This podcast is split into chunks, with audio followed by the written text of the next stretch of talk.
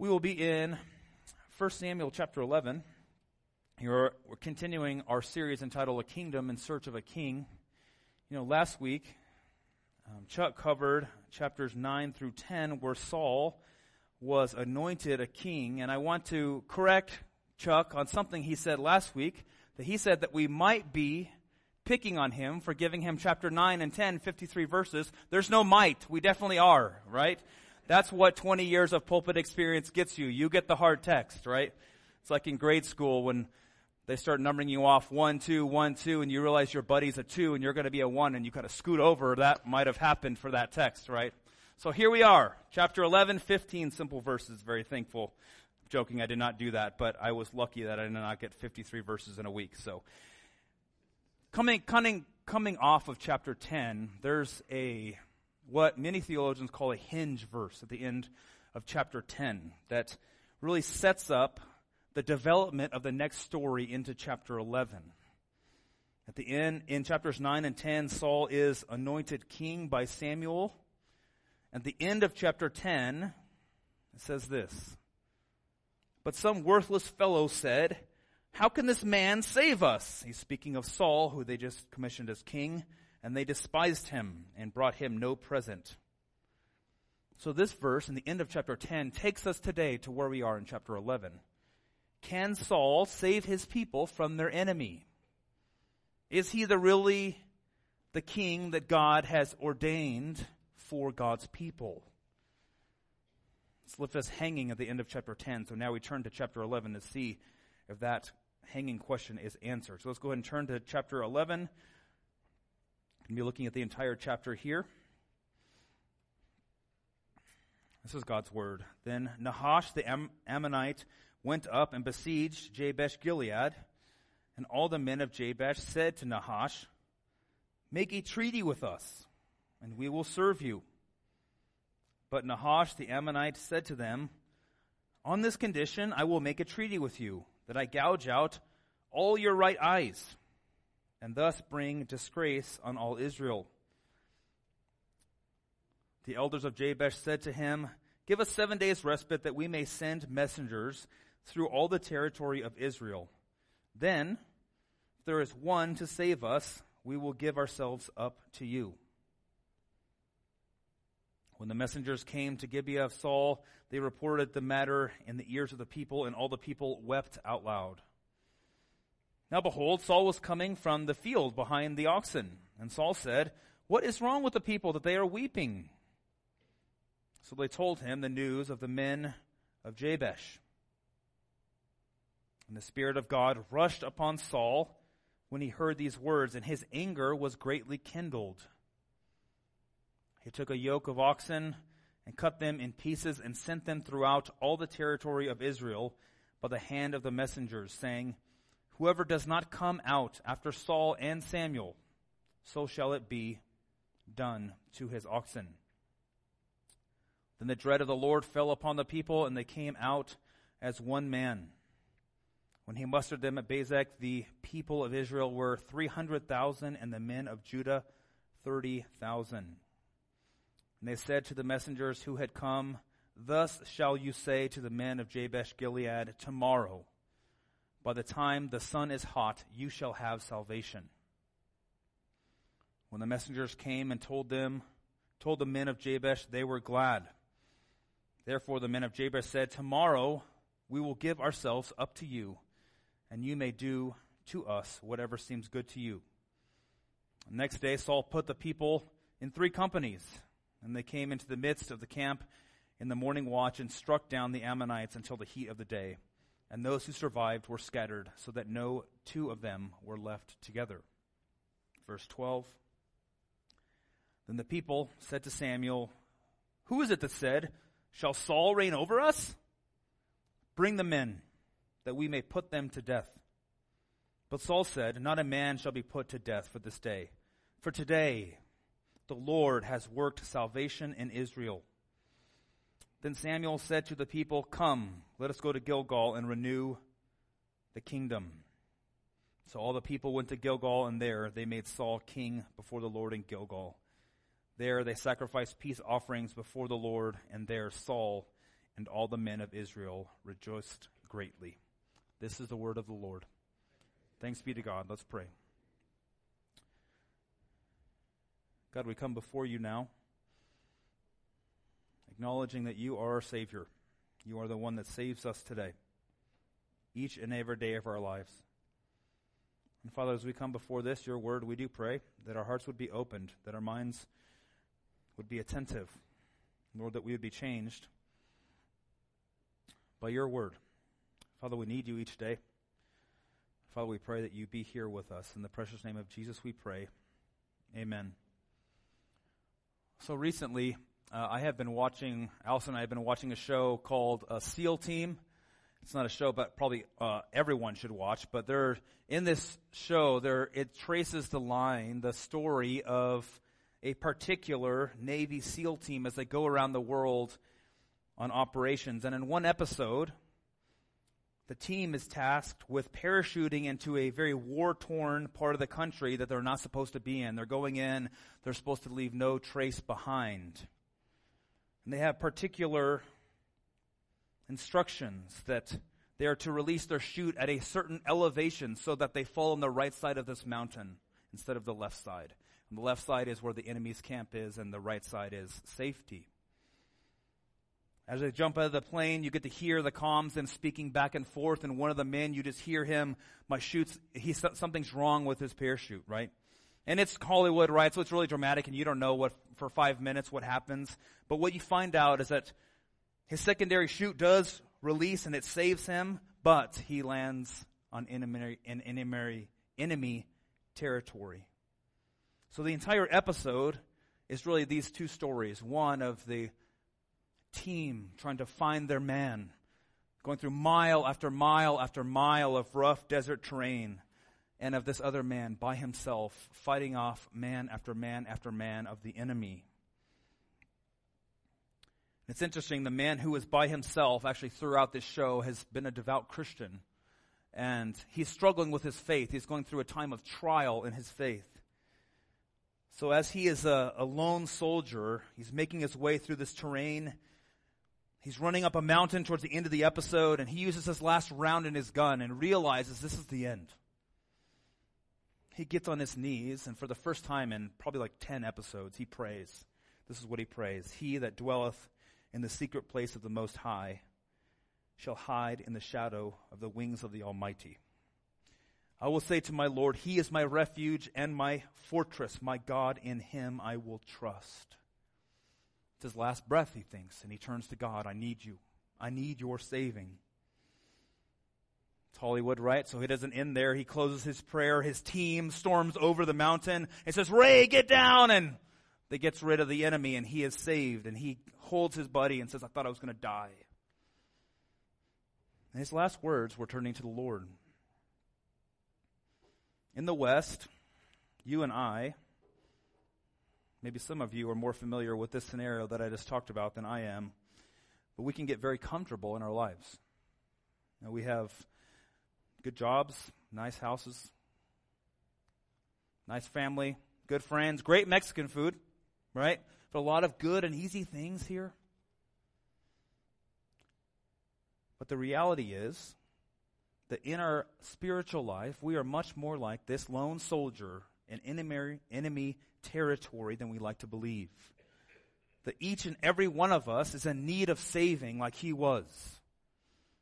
The Bible is pretty clear that each one of us are born into sin and sin does two things. It condemns us before God and also enslaves us to a life of sin. The Bible is also clear that it is only God himself who can save us. It is only God who can storm over the mountain and save us from our sin. So the big idea today is very simple. The Lord is our salvation. There's a reason we sing that song today. I want it in your mind. The Lord is our salvation. We're going to look at this narrative. You know, often when you look at a narrative in the, the Old Testament specifically, you can break it down in many different ways. And sometimes this works, but we, are looking at this in the same way that you might break down narrative you learned in English class, right? So it's like a setting initially, and there's rising action, climax, and then resolution. That's exactly how this text is laid out. So this is what we're looking at today. First, the threat of the enemy is kind of the setting. The rise of the king in verses 5 through 10 is the rising action, and then the defeat of the enemy is verse 11. That's the climax, and then the renewal of the kingship is verses 12 through 15, and that's the resolution. Okay, so let's start. Uh, the threat of the enemy, this is verse 1, is where, we'll, where we will start. Verse 1 says this Then Nahash the Ammonite went up and besieged Jabesh Gilead.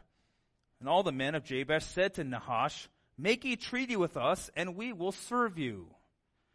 So the chapter begins the author explaining the situation that this man, Nahash of the Ammonites, is attacking Jabesh, an Israelite town of Benjamin. And Jabesh was a fortified town about 20 miles south of the Sea of Galilee. Surprising to hear that it's the Ammonites. You know, who have we heard about so far in 1 Samuel? It's the Philistines, right? The Ammonites here are coming from the east, where the Philistines have come from the west.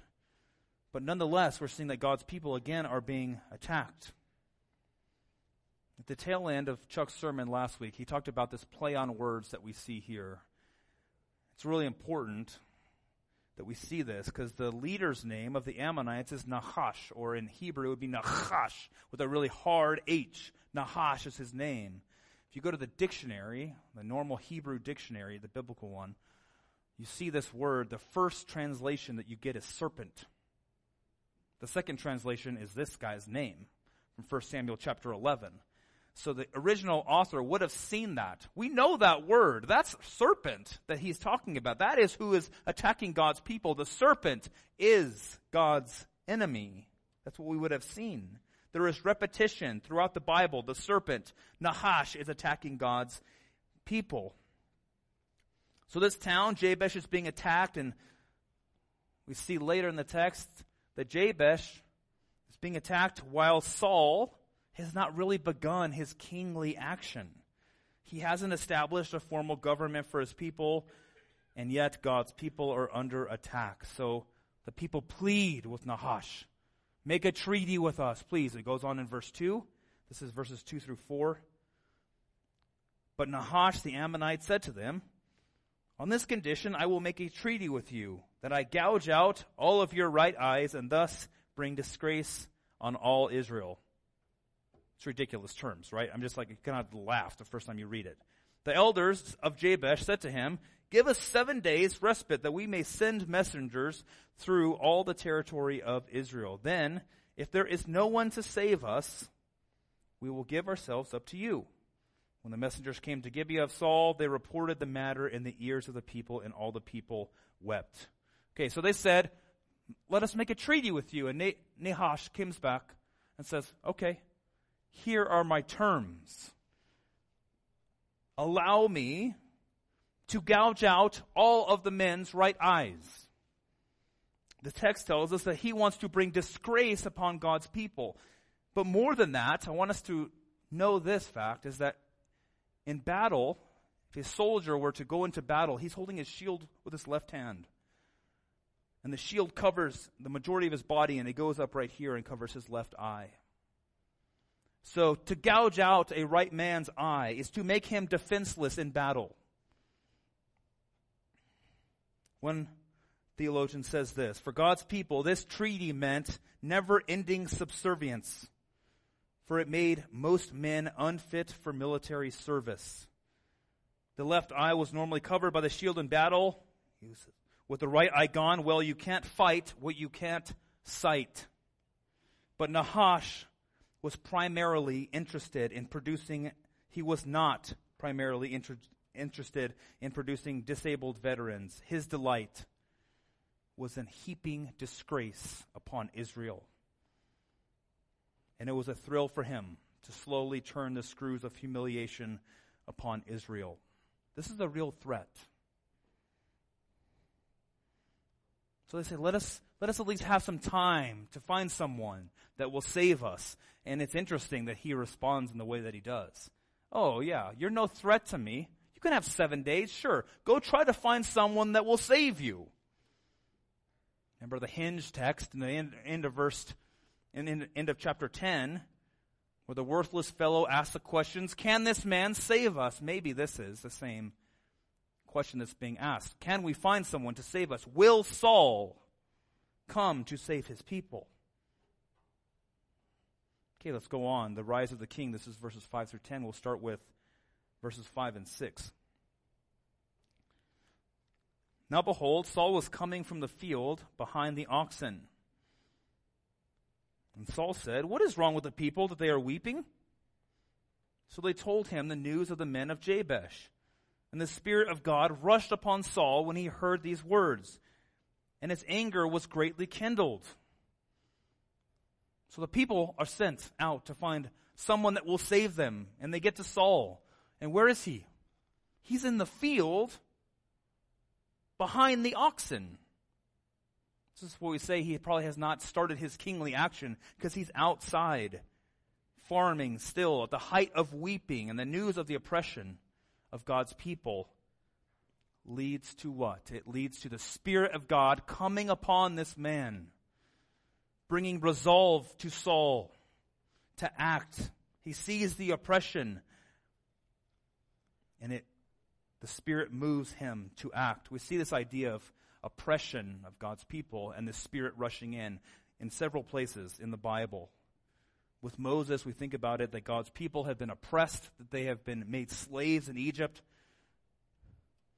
And it leads to God's power sweeping in to confront and deliver God's people from slavery, from oppression. Psalm 103 verse 6 says, The Lord works righteousness and justice for all who are oppressed. We have a God of justice who frees his people from oppression. But the focus here is not on Saul's uprising. You could take this text and spin it a lot of ways, right? You could say, look at this, look at this man. He's a good king. He stood up and said, I'm going to fight for my people. And it's actually really good. But the focus is not that. The focus is actually the power behind the man standing up. The focus is not Saul's uprising, but the power behind the ordained king. In a commentary, I wanted to show you this. We talk about chiastic structures a lot. And I'm not an English guy, so this is just what I'm reading and explaining to you, right? But chiasms essentially do this. They kind of make an arrow with the text. And at the point of the arrow is generally the focus of the text. What, what do we see in verse 6? That is the point that is the point of the arrow. That is the center of the text. That is the primary reason why God's people are saved. Because the Spirit rushes upon God's king, Saul himself. The Spirit's movement is at the dead center of the text. It highlights its centrality. What is happening here is that Saul's heart was moved in anger towards the opposition because of the Spirit in verse 6. It goes on in verse 7. He took a yoke of oxen and cut them in pieces and sent them throughout all the territory of Israel by the hand of the messenger, saying, Whoever does not come out after Saul and Samuel, so shall it be to his oxen. And the dread of the Lord fell upon the people, and they came out as one man. When he mustered them at Bezek, the people of Israel were 300,000, and the men of Judah were 30,000. Many of you have been to my house. You know how it's set up. You walk in the front door, there's a living room.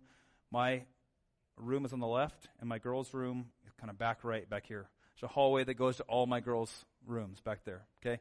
Sometimes I'll be in my room, I'll be cooking dinner or something, and I hear very unpleasant sounds from that side of the house. You understand what happens, right, with three sisters, okay?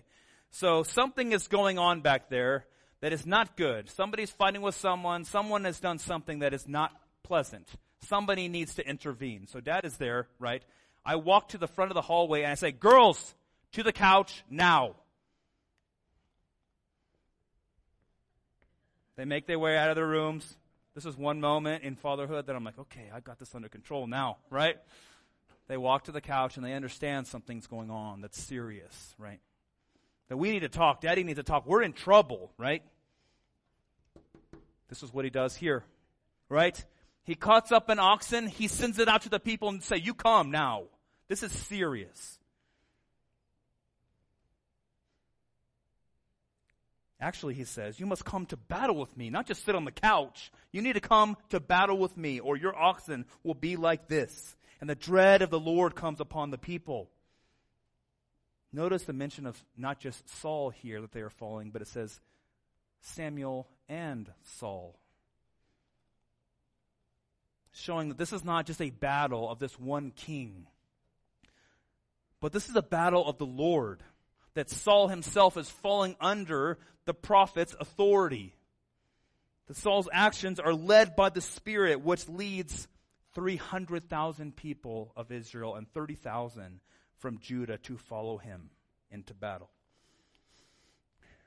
Verse 9 comes and they hear the words that they have been longing to hear. Tomorrow, by the time the sun is hot, you shall have salvation. They've been wanting words of relief from their king. Will there be someone to save us? From verse 10, from chapter 10. Can Saul save us? Here in verse, verse 9. You shall have salvation. And this statement brings joy throughout the land. You know, many theologians call this narrative a salvation narrative. It's all about God saving his people. A threat comes to God's people. They panic. Say, make a treaty with us, please. They consider, oh, gouge out my right eye, I guess. Will anyone, can someone please come and save us? But remember what is at the center of this text. When does relief come from the oppression?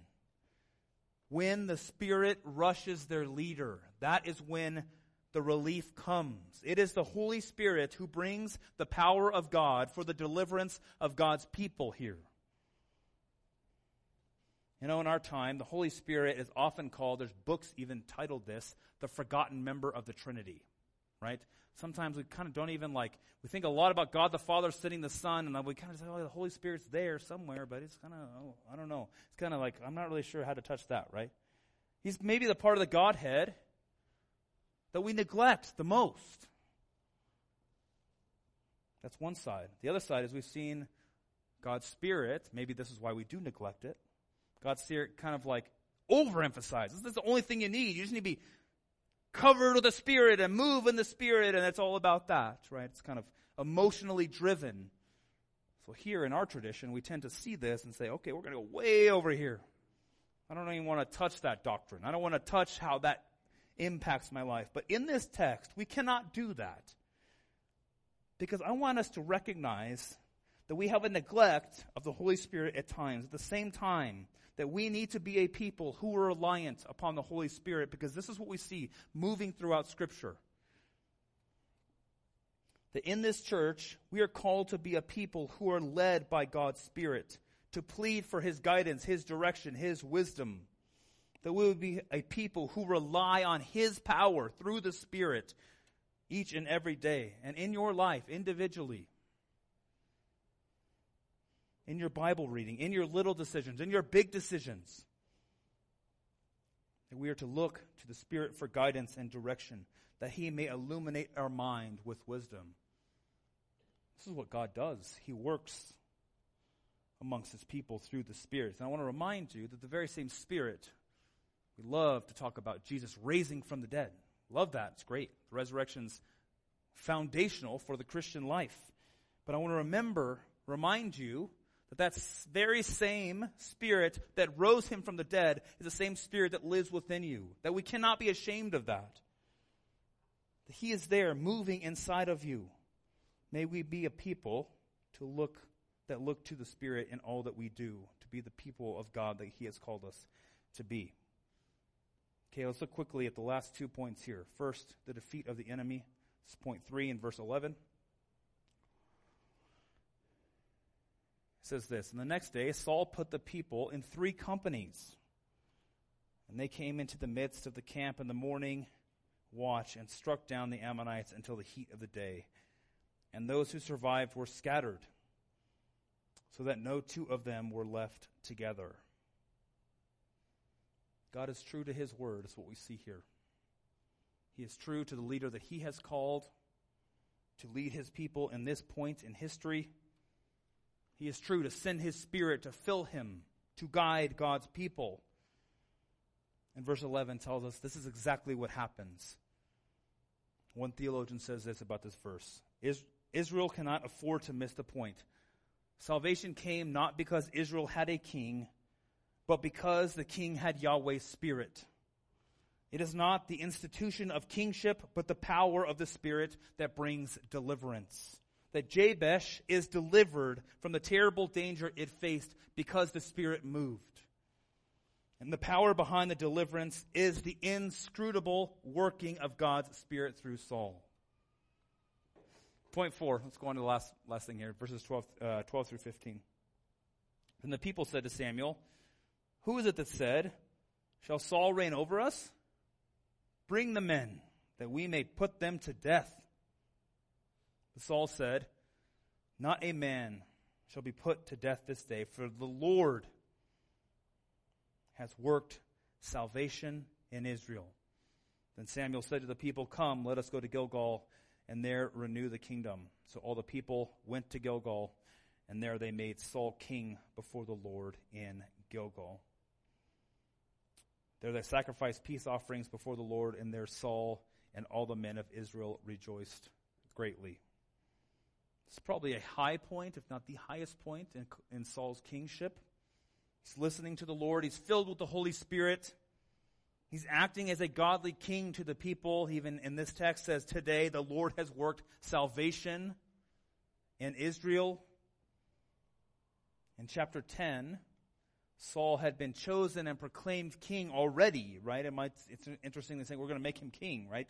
In Mizpah, he was already proclaimed king, but he was not supported by all people. Now, having proven himself in action. He is the king. He will go and save us, answering the worthless fellow's question at the end of chapter 10. He is established by all people. The words of Samuel, let us renew the kingdom. It hints at the idea that there is unanimous support for Saul. So this passage, if you think about the big picture, thinks about God's people being oppressed by an enemy and the Spirit rushing upon God's ordained leader to save them, that God Himself delivers the people. We think about that grand narrative of chapter 11 of Samuel. Isn't that the grand narrative of Scripture? From Genesis 3 forward. Genesis 3, when Adam and Eve rebel, they are oppressed by sin and death. It, help, it holds them captive. They are enslaved to sin. But in that very same chapter, they are given hope of deliverance from their oppression, from their slavery to sin. There will be one who will come to deliver them from their oppression, from their slavery. The enemy, in chapter 3 of Genesis, Nahash, is conquered by the very act that he thought was bringing his victory. The head of Nahash, the serpent, is crushed by the life, death, and resurrection of God's very Son. And this is true for you and for me today. That Jesus Christ brings deliverance from your slavery to sin, from your oppression to sin and death. In Luke chapter 4, Jesus is in the synagogue on the Sabbath day. He stands up do the scripture reading for the day. And he reads the prophecy in Isaiah that he is fulfilling. This is Jesus speaking. He says this The Spirit of the Lord is upon me because he has anointed me to proclaim good news to the poor. He has sent me to proclaim liberty to the captives and recovering of sight to the blind, to set at liberty those who are oppressed to proclaim the year of the Lord's favor. This is what Jesus does. He brings ultimate deliverance for our ultimate oppression and slavery to sin. He is the one to, sent to crush the head of the Nahash, the serpent. That in Jesus, you are set free from sin, from the shame you feel each day, from the death that we deserve. And there is power in the name of Jesus, spotless Lamb who was slain for us. The call is to turn to Him, the one who brings your salvation to your life, because the Lord is our salvation. Let us never forget that. Let us pray. Father, what a great joy it is to hear those words that you save us, that the Lord is our salvation. Father, we have seen this through time and history that you continually are faithful to saving your people. See that ultimately displayed and done in your Son Jesus, that you sent him to live a perfect life, to fulfill the law on our behalf, to die, taking our punishment that we deserve, and rising on the third day, beating sin and death once and for all. And Father, we pray here in this moment today that we would be people who turn to the cross daily, reminded that we are not enough, that we are sinful, and we need your saving. Father, come to us now in this moment. We celebrate this table that you have given us. In the precious name of Jesus, we pray. Amen.